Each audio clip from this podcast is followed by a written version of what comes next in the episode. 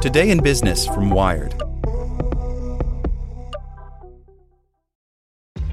This episode is brought to you by ShipStation. You know, some things take a lot of work, like sending little robots to far off distant planets. And just as that's challenging, so too is running a successful e commerce business, especially when there's so much to do. So I want to introduce you all to ShipStation. Now, I love using ShipStation because of its easy to use dashboard, which makes managing orders and printing labels a breeze and super smooth. Oh, and the customer service is just out of this world. It's exactly what you need to help grow your business. Sign up for your free 60-day trial at shipstation.com slash technews. That's shipstation.com slash technews. This episode is brought to you by Shopify. Whether you're selling a little or a lot, Shopify helps you do your thing, however you cha-ching. From the launch your online shop stage, all the way to the we just hit a million orders stage. No matter what stage you're in, Shopify's there to help you grow. Sign up for a $1 per month trial period at shopify.com slash special offer, all lowercase. That's shopify.com slash special offer. Hey there, this is the spoken edition of Wired. Travis Kalanick's Return and the Bad Boys Who Always Come Back by Erin Griffith. Travis Kalanick, Uber's founder and former CEO, wasn't gone very long. After he resigned from Uber in June 2017, Kalanick spent time hobnobbing at elite conferences like Davos and getting good at smartphone games. This month, he announced 10100, a fund for his personal investments.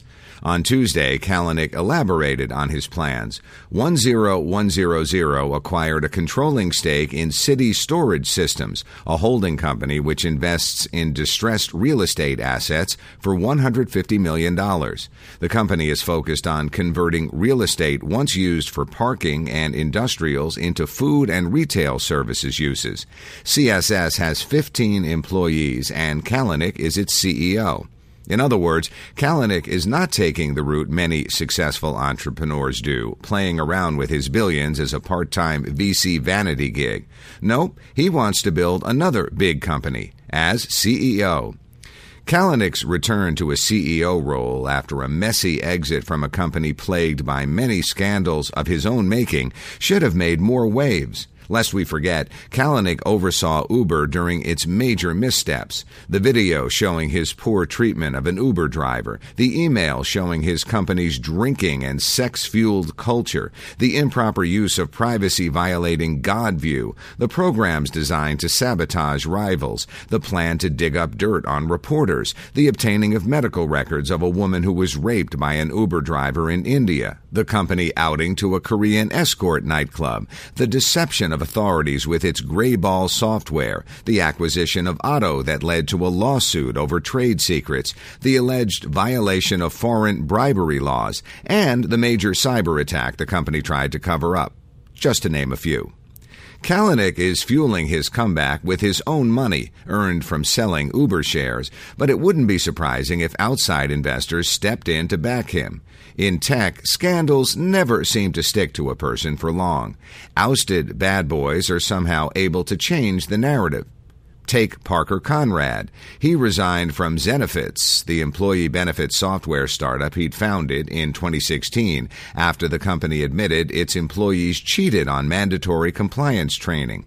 Investors slashed Zenefits' $4.5 billion valuation, and the company laid off two thirds of its staff.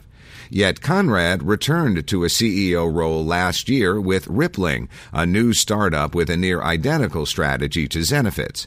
Rippling had no trouble raising $7 million from Initialized Capital, SV Angel, and Ben Ling.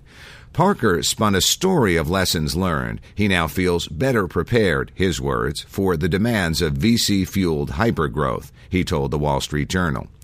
Likewise, Mike Cagney, who stepped down as CEO of banking startup SoFi amid sexual harassment allegations in 2017. Three months later, he was plotting his comeback, pitching investors on a new fintech startup focused on home equity lines of credit, according to Recode. This week, the startup, called Figure.com, emerged from stealth mode. Chris Duggan stepped down as CEO of enterprise software startup BetterWorks in 2017 after an employee sued him and the company over an alleged sexual assault. In January, Duggan announced hiring plans for his new stealthy company on LinkedIn, noting that he'd already acquired some staff and raised funding.